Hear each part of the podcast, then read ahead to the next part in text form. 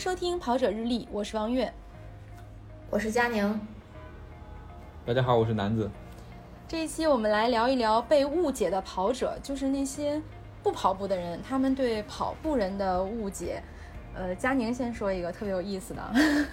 啊，这个其实被误解是经常的。我我觉得大部分跑者都会遇到这种情况。就比如说，你异地参加某一个比赛，你去打车，或者是你穿着一身跑步装备被别人看见了，被这个陌生人看见之后，他们经常会问的一个问题是：哎，你是来参加马拉松比赛的，拿奖金吗？就这这个。被我我被问到过无数次，然后我每次都会回答说哦呃不拿奖金，然后接下来他们下一个问题就问说呃那用花钱吗？我我就会回答要花要花。还有 就是你跑第几呀？你要跑完之后打车回酒店的路上。经常会有司机好奇的问你：“你跑第几？”特别难回答的一个问题啊。没错没错，那好几万人呢，对吧？我哪知道自己排第几万呢？嗯，因为就不好意思说数不清啊。就是他们认为，就是跑步的人好像就是为什么一定会拿名次呢？南哥有没有被问过？啊，肯定会被问过。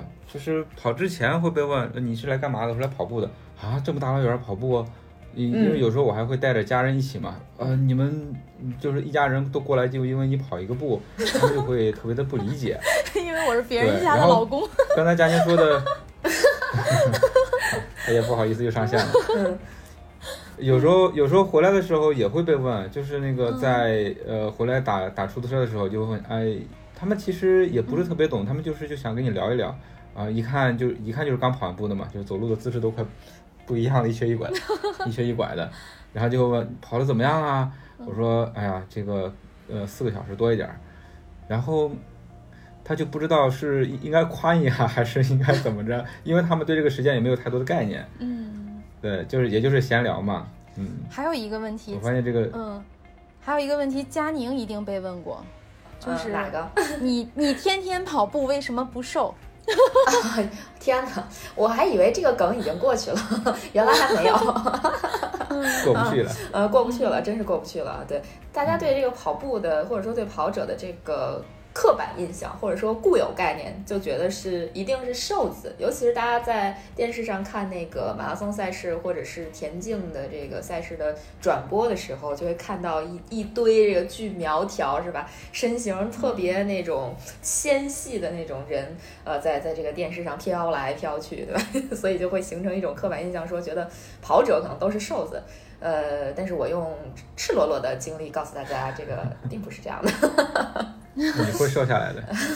对，我的确是会经常经常被问说，哎，就就就你这样，为还还能跑步啊？还能跑马拉松啊？是吧？还能跑百公里啊？谁信呢？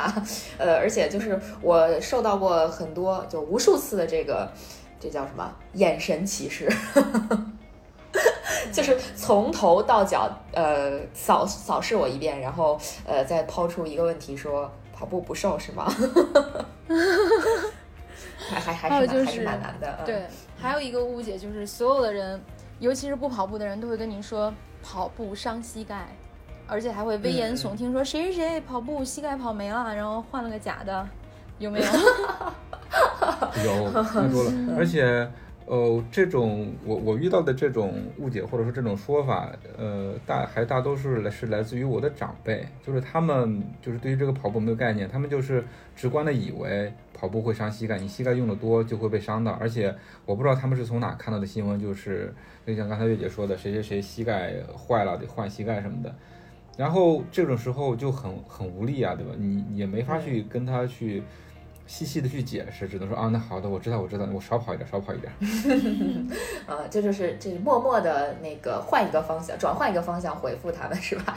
这特像怎么说呢？这个这个，我觉得跟我们家长辈还不一样。我们家长辈一般不会因为我跑步跟我讲说会伤膝盖，他们一般会跟我说，冬天不穿秋裤的话会腿疼的，会伤膝盖，老了的话会坐轮椅的。果然，大家的关注点大家对这个嗯。是，大家对这个膝盖有各种各样的误解。嗯，真的是。还有就是，如果你天天跑步，大家都会认为你是不是上班不累？其实他们不知道，我们有的时候可能是因为工作太累，所以我们是要放松一下，去锻炼一下身体。嗯，这个真的就是每个人的情况不一样，所以你不能用一个人的情况去以偏概全的去想所有人的情况。的确，就像月姐说的，很多人是因为工作太忙了，然后希望找一个时间能够让自己彻底的放松下来。可能跑步就是，不管跑得快还是慢吧，呃，但这个时间是属于自己的，我觉得还蛮好的。就这个误解，我觉得是需要跟周遭的人去解释一下的，因为，呃，其实跑步跟打游戏什么的应该都是一样的嘛，对吧？你可能放松的方式是打游戏，然后我可能放松的方式就是跑步，大家一样忙，都要买装备。对，这个共同点说的非常对。可能这个跑步本身对于大家来说，第一反应就是它不是一个特别让人开心的事儿，就是会累的事儿。所以大家会觉得你工作一天了已经很累了，然后你再去干一件另外另外一件更累的事儿，嗯，所以大家觉得就是你这个干嘛还要这么去跑？但是对于我觉得对于大多数跑者来说，跑步其实是另外一种放松。因为我看到过一种说法，就是你一个最好的放松的方式，其实就是你换一种就是方式，换一种事情去做。你比如说你工作了一天，一天这个脑子一直在转着。然后你那是一个重脑力的劳动，然后你晚上的话去跑一跑，锻炼锻炼是一种重体力的劳动，这种脑力跟体力的切换，对这种切换其实其实就是一个放松。对，对，就如果说那个呃不切换的话，那可能只有一个方式，就是躺尸 在床上啥也别干，或者往沙发上一窝葛优瘫一下。打游戏，放空一下。人家打游戏也是切换，打游戏也是也是一种劳动啊。对吧？我记得之前也也说过，呃，之前说过那本书啊，就说那个游戏改变世界里边讲嘛，那打游戏也是一种付出嘛，也是要付出你的脑力跟体力的，对吧？比如说你玩什么这个健身环大冒险，那本书我也看了，我我没看完，就是区别就是你工作其实是你是你是被动的老人，对，打游戏的话是你主动的，你自己想找那种，呃，找那种困难啊去克服它，两种不一样。所以说，大家都会觉得工作累，玩游戏放松。嗯，其实其实只是说你你情绪的一个转转换而已，并不是就本质上这两者可能没有什么特别大的区别，是一样的。但是跑步这个之前被这个大家普遍认为是一个比较痛苦的事儿，但是现在居然有这么多跑者执着于此，所以这个跑者和非跑者之间的鸿沟还是挺大的。包括这个前两天，车可老师在自己的抖音上发了一段我和我父亲的视频，跑步的视频。后来我就去看评论啊，评论就特别明显的分成了两派。因为那一段抖音呢，是我我和我爸爸跑步的一段抖音，呃，一段视频，我配的音。我当时就说，我说我爸爸告诉我，跑步是可以磨练人的意志品质。然后如果你要是坚持跑一个马拉松，就是你你不会被困难。呃，所牵呃不会因为困难停下来，你就可以就能帮你完成很多事情，然后就出现很多杠精，就说那你让你爸跑完一个马拉松再去赚一个亿。然后说这个跑完马拉松干不了的事儿还是干不了，就是这个不跑步的人就会在底下就出现一大串，就是就就是这类型的话。然后跑步的人呢就会说啊，真的这个跑步是磨练了我的意志品质。还有人说就是说他的爸他的爸爸妈妈不理解他，他很羡慕有这样的一个爸爸可以。能够理解，能够理解我，而且就是两个人有共同的爱好。还有的人就说啊，我以后一定要带我的孩子去跑步，就这个差别非常大。后来我看那个车科老师就在下面回复了一条，说懂的人自然就会懂。嗯，那这个就已经偏离了我们这个大众的这个认识吧？就是我们不是老说当局者迷，旁观者清吗？可能在跑步这件事上，大概是这个当局者清吧，旁观者迷了。就你不经历不知道啊，你要经历过你才会知道。比如到底是因为跑步，你的肌肉得到了锻炼，它更好的保护你的膝盖。当然是正确的跑姿和正确的训练，以及这个正确的拉伸啊，都你都都是要正确的，没有走偏。还是说因为你使用膝盖然后被磨掉了？这个你你可能真的是要亲身经历。因为很多初跑者其实他确实会有伤病的困扰嘛。嗯，对，这伤病还是挺挺大的一个问题。因为很多人觉得跑步特别简单，就。你随便拿一双鞋出去，甚至你可能鞋都不用买，家里随便扒了一双运动鞋就出去跑它个三五公里，就觉得自己哎，我我我可能就已经呃可以说是掌握了跑步这项运动了，我以后就可以把它当当成我的爱好了。其实远不止这么简单。嗯，我觉得这也是很普很普遍的一个对于跑步的误解之一吧，就是说跑步特别简单。嗯，那对，就是因为你哎，还对，还有人说，因为你什么都不会，所以你去跑步。我在那个评论里面看，说你网球，说你网球也不会打，羽毛球也不会打，所以你只好去跑步。你怎么知道？他就觉得你干了一件其实不是一个简单事儿。他认为你是干了一件很没有技术含量的事儿，你最笨，所以你选择跑步。对啊，其实包括我觉得很多人也是这样，一开始跑的时候觉得跑步嘛本身就是很简单。其实其实我本身也是，我我最早也是这个样子。我说跑步就是特别简单，就是以前踢球之前的热身啊什么的。但是你真正呃跑的多了之后，发现它其实真的是一个很复杂的一个事情。你怎么跑的科学，怎么跑得快，关键跑的不受伤，受伤之后恢复的快，这都是有大有学问在里头的。拉伸啊，越来越复杂。我这个刚刚新买的这个泡沫滚轴到了，就是。好像跑步这个事儿真的是装备越来越多，就是以前可能你认为我们有点跑步装备就行了，现在还有恢复装备、按摩装备。嗯，对，就是跑步这个事儿其实成本还是挺高的。呃，我我真的觉得它的成本不比其他一些我们觉得特别烧钱的这个这个运动。呃，成本低，呃，因为我们很多东西就看到的这种，可能装备上本身就非常贵，然后我们就觉得，哎呀，这个这个运动非常烧钱。但跑步其实它有很多隐性的这种成本在里边，比如说你去参加马拉松比赛，那你可能要付出很多旅行的成本在里边，那这个成本是蛮高的，对吧？你可能喜欢某一项，比如说你喜欢只喜欢健身，那你没有必要说，呃。跑到其他城市的这个健身房去打卡，对吧？当当然我知道有人会这么干啊，真的，我听说有人会去各地的健身房打卡，但是 大部分人应该还是不会的。呃，所以在这个就算是跑步旅行的这项消费来讲，它一定是一个呃隐形的，但是非常大的一笔花销。尤其很多人还愿意去国外跑，那。那这花销海了去了是吧？一不小心再去购个物什么的，没有没有没有，我只是说一个普遍的现象。然后还有人喜欢鞋，对吧？现在这动辄一双跑鞋就要上千，什么一一双碳板跑鞋就真的是国产的碳板跑鞋可能还便宜一点。我看前两天说匹克也要出一出一款新的这个碳板跑鞋，呃，价格可能是也要七八百的样子吧，啊，然后你要一个。进口的不叫进口的，就是国外品牌的碳板跑鞋，那贵的已经要到接近三千了，千多，嗯，对，对吧？所以说这个投入还是蛮大的。况且一般像我可能会称这些跑鞋为比较娇气的跑鞋，它又要面对什么老化呀，这个各种问题，然后包括它的里程数可能也不够多呀，你很有可能一双两三千的跑鞋，你只能跑呃。五六百公里，七八百公里，你折算一下，它可能比你打车都要贵啊！这个这个很可怕的，对不对？如果你跑量大一点，今年没有比赛，那些碳板鞋怎么办？嗯，所以我没买。不是，就是你你已有的碳板鞋怎么办？它搁不了那么久啊，就是嗯，是要买什么真空的东西把它装一下？对呀，你怎么能防止它老化呢？我觉得真的，哎呀，还是越跑越复杂。可不可以拿那个拿那种真空包装袋儿？套上去，然后把气给抽出来，我不知道这个会不会又怕它变形。没有比赛的日子，怎么对待你的赛鞋？哦天哪，我觉得这个这个真的太难了。对这个，我觉得很多人也不能理解。嗯，我觉得这个很多人也不能理解，就是你为了跑步，然后你去买好多好多鞋，而且还死贵死贵的。这个可能有训练鞋，有跑步鞋，在训练的时候还有这种，比如说赛后恢复的跑鞋，它都是不一样的呀。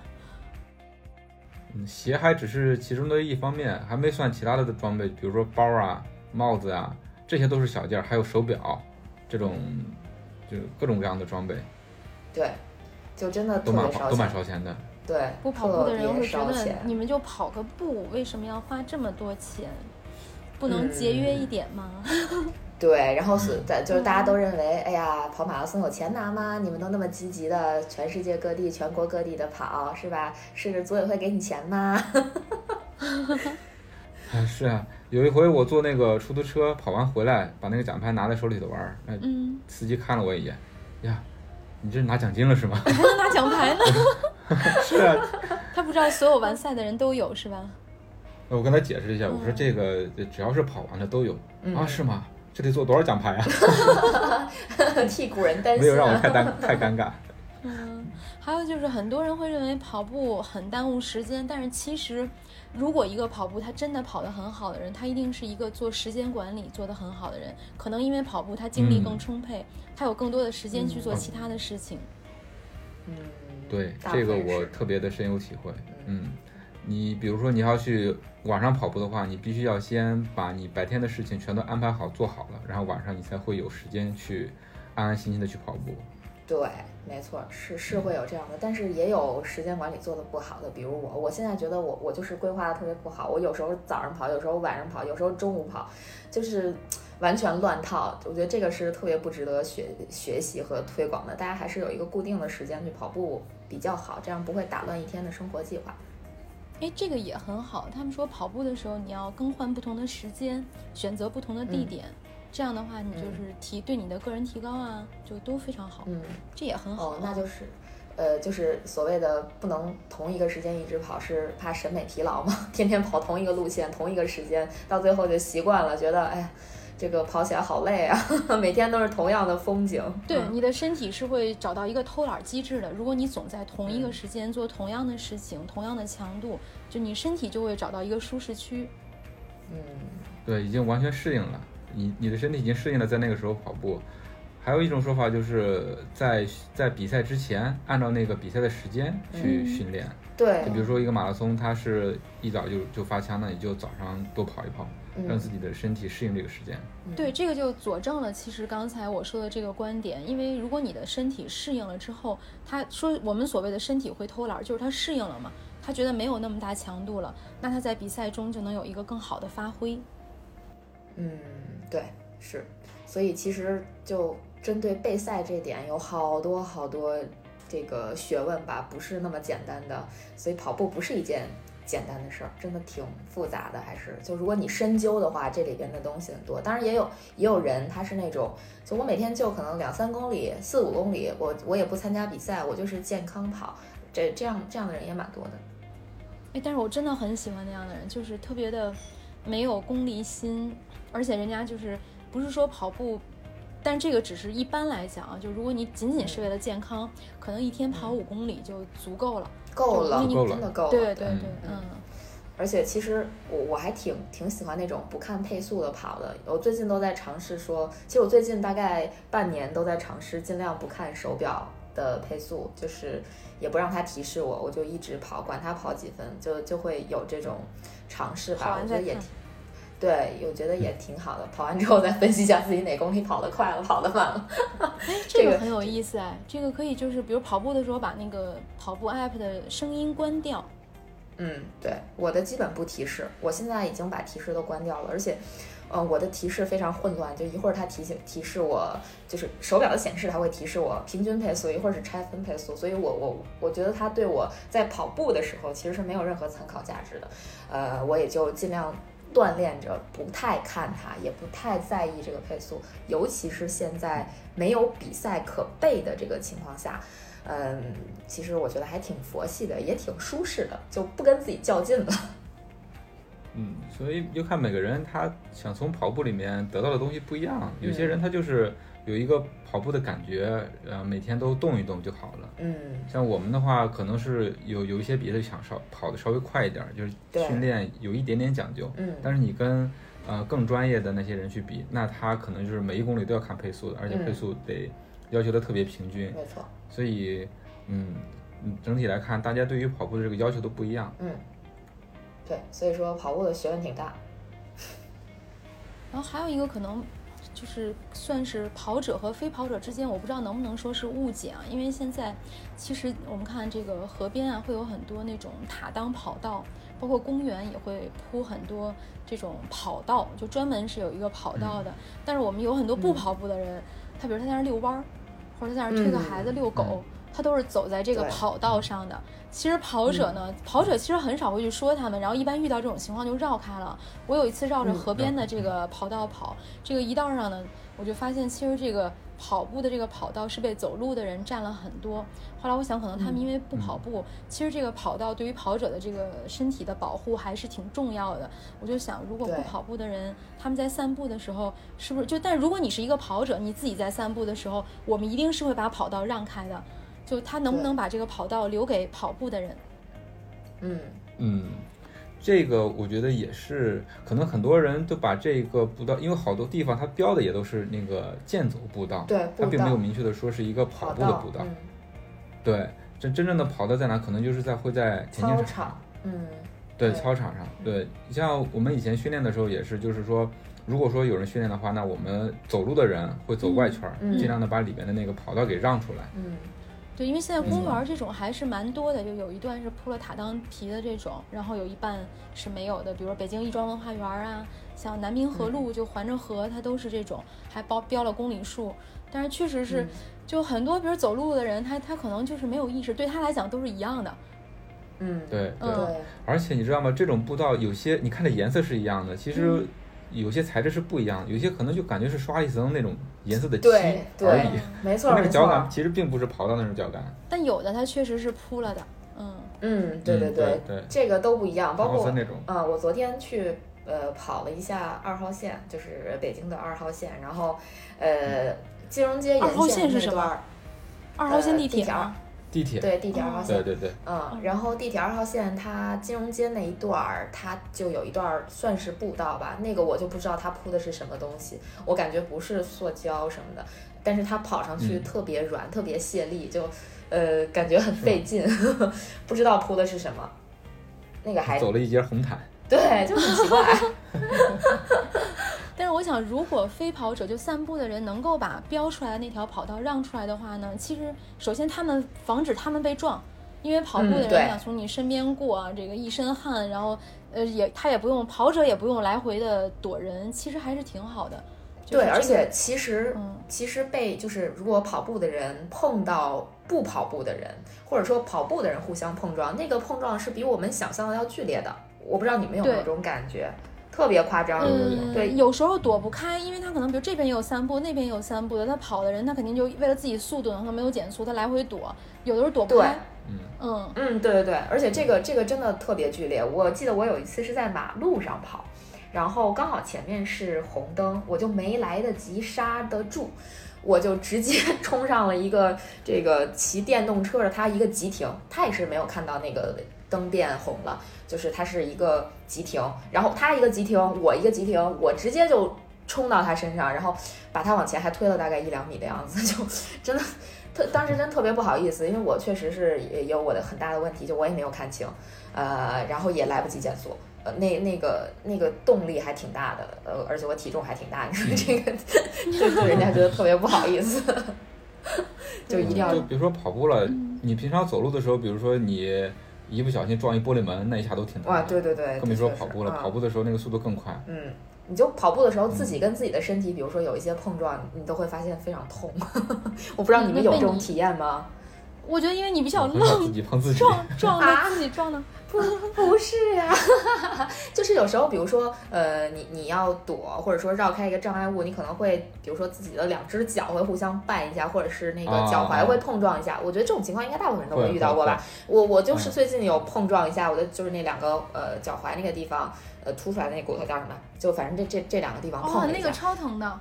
呃，对，然后我这两嗯天都是就是属于那种青紫的状态，就蛮疼的啊。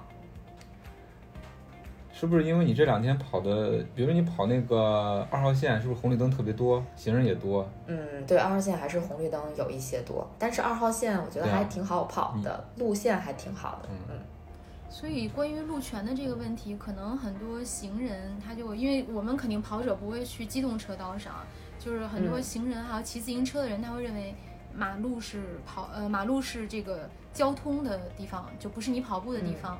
然后这个嗯我们包括我们去公园儿，经常有很多大爷说，这就因为有很多人在公园儿跑步，可能确实会对散步的人造成干扰，但是有很就对有很多人就会认为这不是你跑步的地方。但是其实对于跑者来讲呢，可能他们能跑步的就那么几个地方，那大家就是嗯相互理解和尊重。我们在跑步的时候呢，也尽量避免撞到别人，尽量避免影响交通。呃，那嗯这些对对对，不跑步的人呢，也尽量理解一下跑者。嗯，是啊是是，我我们说嗯跑者跟非跑者，其实并不是说非得要让大家对立或者怎么，其实大家都一样，对吧？嗯因为我们不跑步的时候，我们也会去公园散步啊，也会在大马路上骑车呀，对吧？嗯。嗯，没错。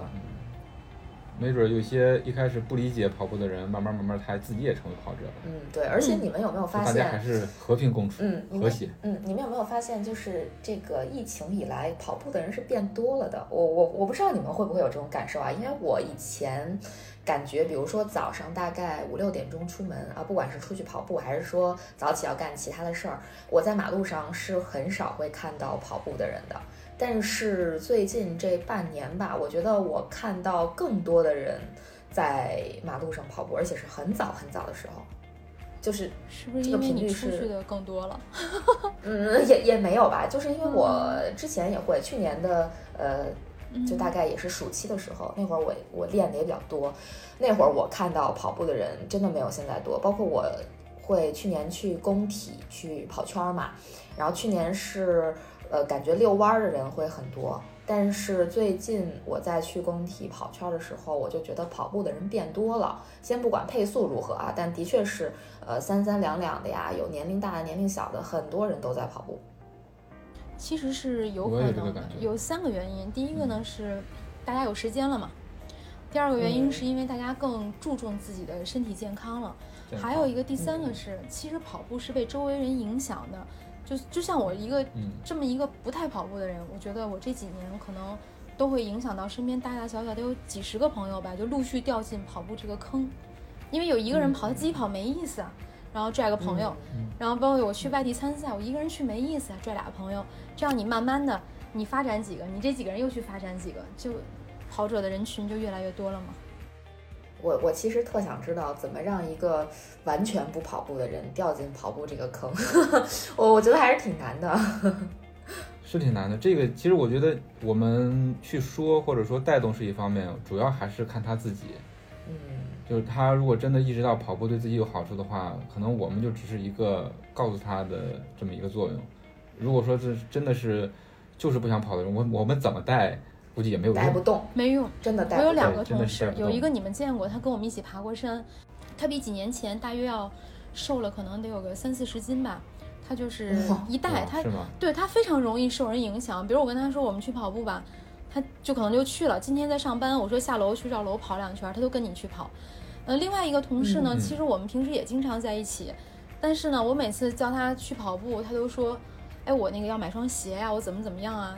他他永远都是我叫他去吃饭的时候他才去，所以那个人呢，虽然大家大家做了同样长时间的同事，就是你看这两个人的差别，就是这个人瘦了几十斤，那个人胖了几十斤。虽然说跑步不减肥，但我这个同事，因为他可能以前基数也比较大，而且确实他也是比较刻苦，他就是一上来，你说所有的强度他都接受，他这几年就瘦的也很厉害，而且昨天在特别闷热的情况下，他又自己出去跑了个十公里。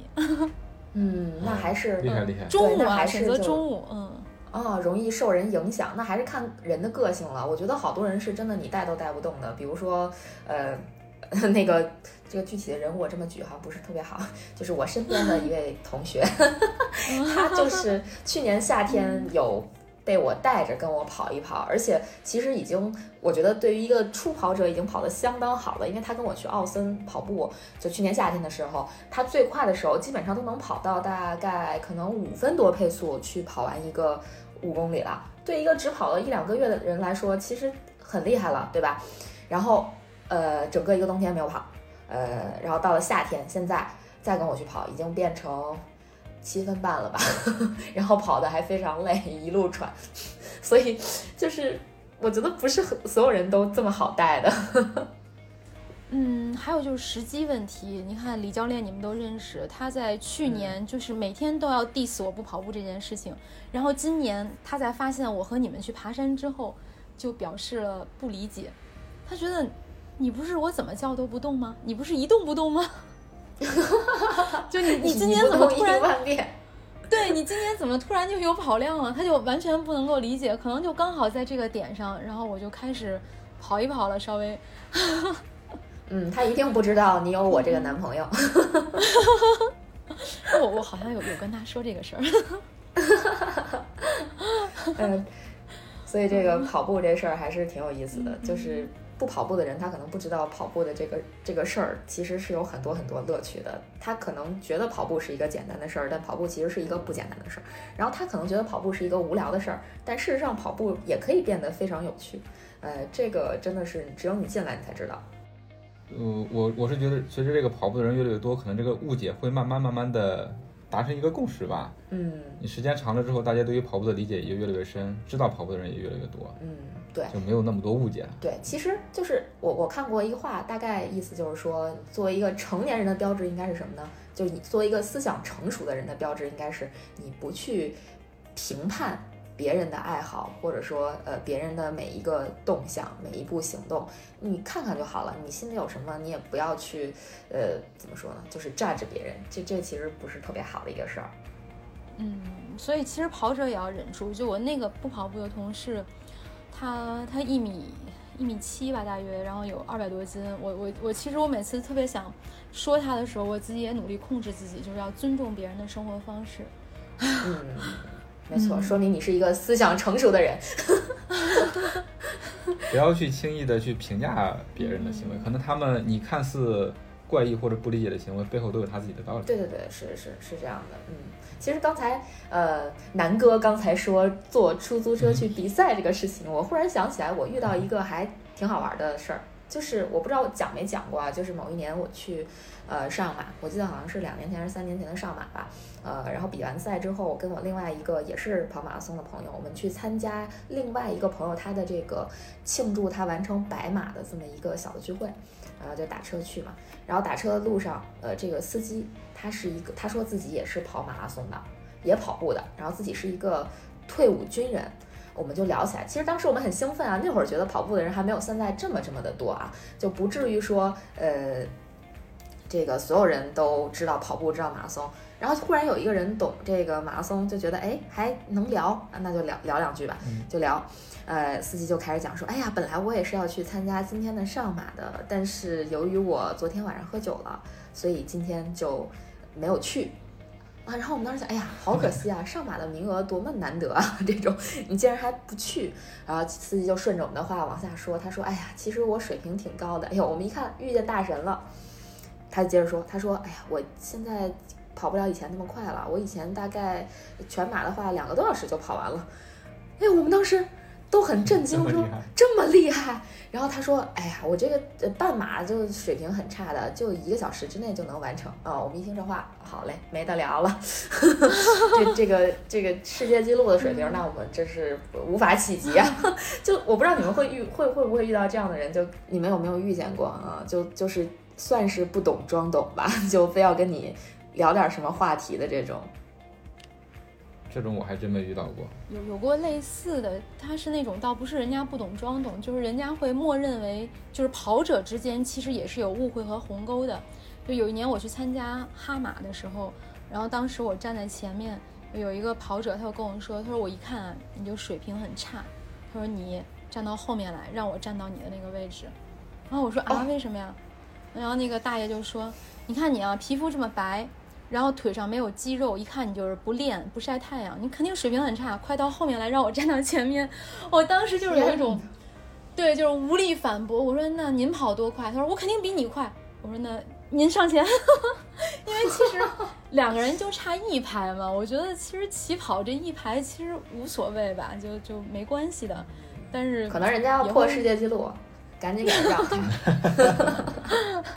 还有就是跑者之间的鸿沟，就是我其实有段时间不太理解，有很多人就像你说的，比如他要攒白马，还有很多人可能为了跑步，他真的是荒废了很多时间，就是每周都在外面参加比赛，就在去年有比赛的情况下，那我其实没有那么理解，嗯，嗯，就是就跑者和跑者之间，其实他也是有不能相互理解的地方。我认为他可能我们认为他只是一个生活的调剂，但有的人最后就可能跑成了生命中很重要的一部分。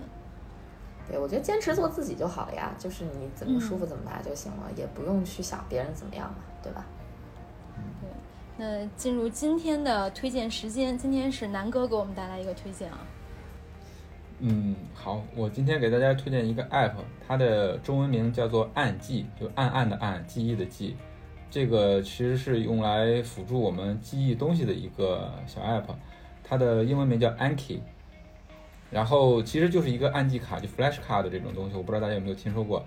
就是你比如说记一个东西，你拿一张卡片，这个卡片分两面，正面你写上这个单词的名字，呃，单就写上这个单词，后面写上它的意思。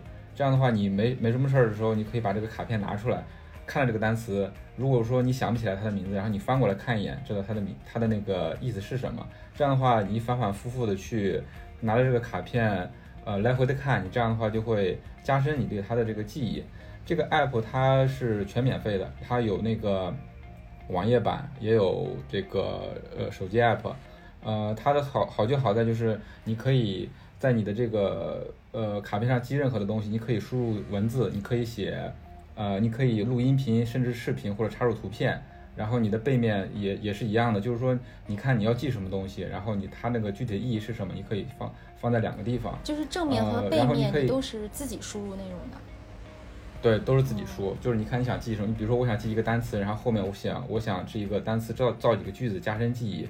嗯。对，然后它呃，你把这个卡片建完之后呢，它你你可以时不时的去翻看这些卡片，你翻看的时候，它就会把这个正面显示出来。然后如果说你能呃。回忆出这个意思，那你就直接 pass。如果说你回忆不了的，呃，不记得的话，然后你就告诉他没有记住，然后你就可以翻看后面的东西，然后他就会把你这个整个的学习过程、记忆的过程给记录下来。然后下次的话，他再呃，就是反反复复的出现，你就是针对你一些薄弱的东西，再给你重新的展示出来。呃，然后他对每每一次你的复习，他都有一个大概的一个评分吧，就是你这次复习的怎么样？对，然后你还你他你还可以就是在这个。呃，给这些卡片呃做一些分门别类，比如说我想记单词的，我记数学的，啊，其他的科目的，或者说是我这个月的，我我我我这一年的，都可以分类。对我我我用它的话，主要是用来呃背单词儿啊，有时候看书什么的，碰见一些不认识的单词，或者说，嗯，听广播遇到一些呃不认识单词，我都会呃记下来，呃，正面写上单词，后面写上它的那个。意思，没事的时候就拿出来看，就是可以用利用一些碎片化的时间来增加你对这个单词的记忆，我觉得这个挺好的。嗯，哎呀，我我简直以为南哥像一个男孩啊！而且你不觉得他特别像一个就是我们读大学或者读研究生时候的那种学霸同学吗？学霸？没有，真的不是学霸。然后偷偷的在看什么雅 思什么，就是对。没有没有没有，就是想就是。就是就是想想 就是，因为现在上岁数了，你知道吗？记东西特别困难，所以 要借助各种工具来让自己记住。不至于，不至于。这个要我做的话，还就是星期一，然后后来背面写今天要吃星期一，然后翻过来是要吃红烧带鱼，怕自己忘记，然后星期二吃糖醋鸡。嗯。就是辅助记，你可以记任何东西。哎，那能可不可以就是看到别人的卡片？比如我很懒，我不要背，我要看南哥做的卡片，可以吗？啊，我加你为好友，没看到。没有这种加好友的。他没有社交功能。可以给他们提建议。没有社交功能。可以用他的账号。嗯，挺好玩。嗯，对，你可以用我的账号。然后直接去看他的那个卡片，然后你你们要看我的卡片，就就很容易饿。星期三夜宵是凉皮儿。我看到它的功能只有多端同步的一个，你比如说你在网页上输入的，它会同步到你的手机上去，或者说你在 Pad 上输入的，它就会有一个统一统一的一个同步的，但是它没有社交功能，就是让大家专注于这个学习、看自己的，别别老学习，这个就是学霸和学渣的区别，就学渣总是认真做学霸吗？对，借我抄一下。嗯，然后人家这个就是用这个这款 app 的人，可能都是学霸，人家不需要抄作业。还有就是它这个东西本身是一个开源的，它有自己的一些呃工具工具方面的东西，可以跟其他的系统去对接。我就看到有些人，呃，就比如在 Kindle 上，呃，遇到一个单词不认识，他就标注一下。然后他通过各种方式就很复杂，就把这个 Kindle 的东西给导出来，导出来之后，然后通过各种各样的转换，然后再导到那个暗记这个 app 里头去，就是形成一个整个的一个记忆的流水线。但是我也懒得折腾，嗯，还是比较开放的一个系统。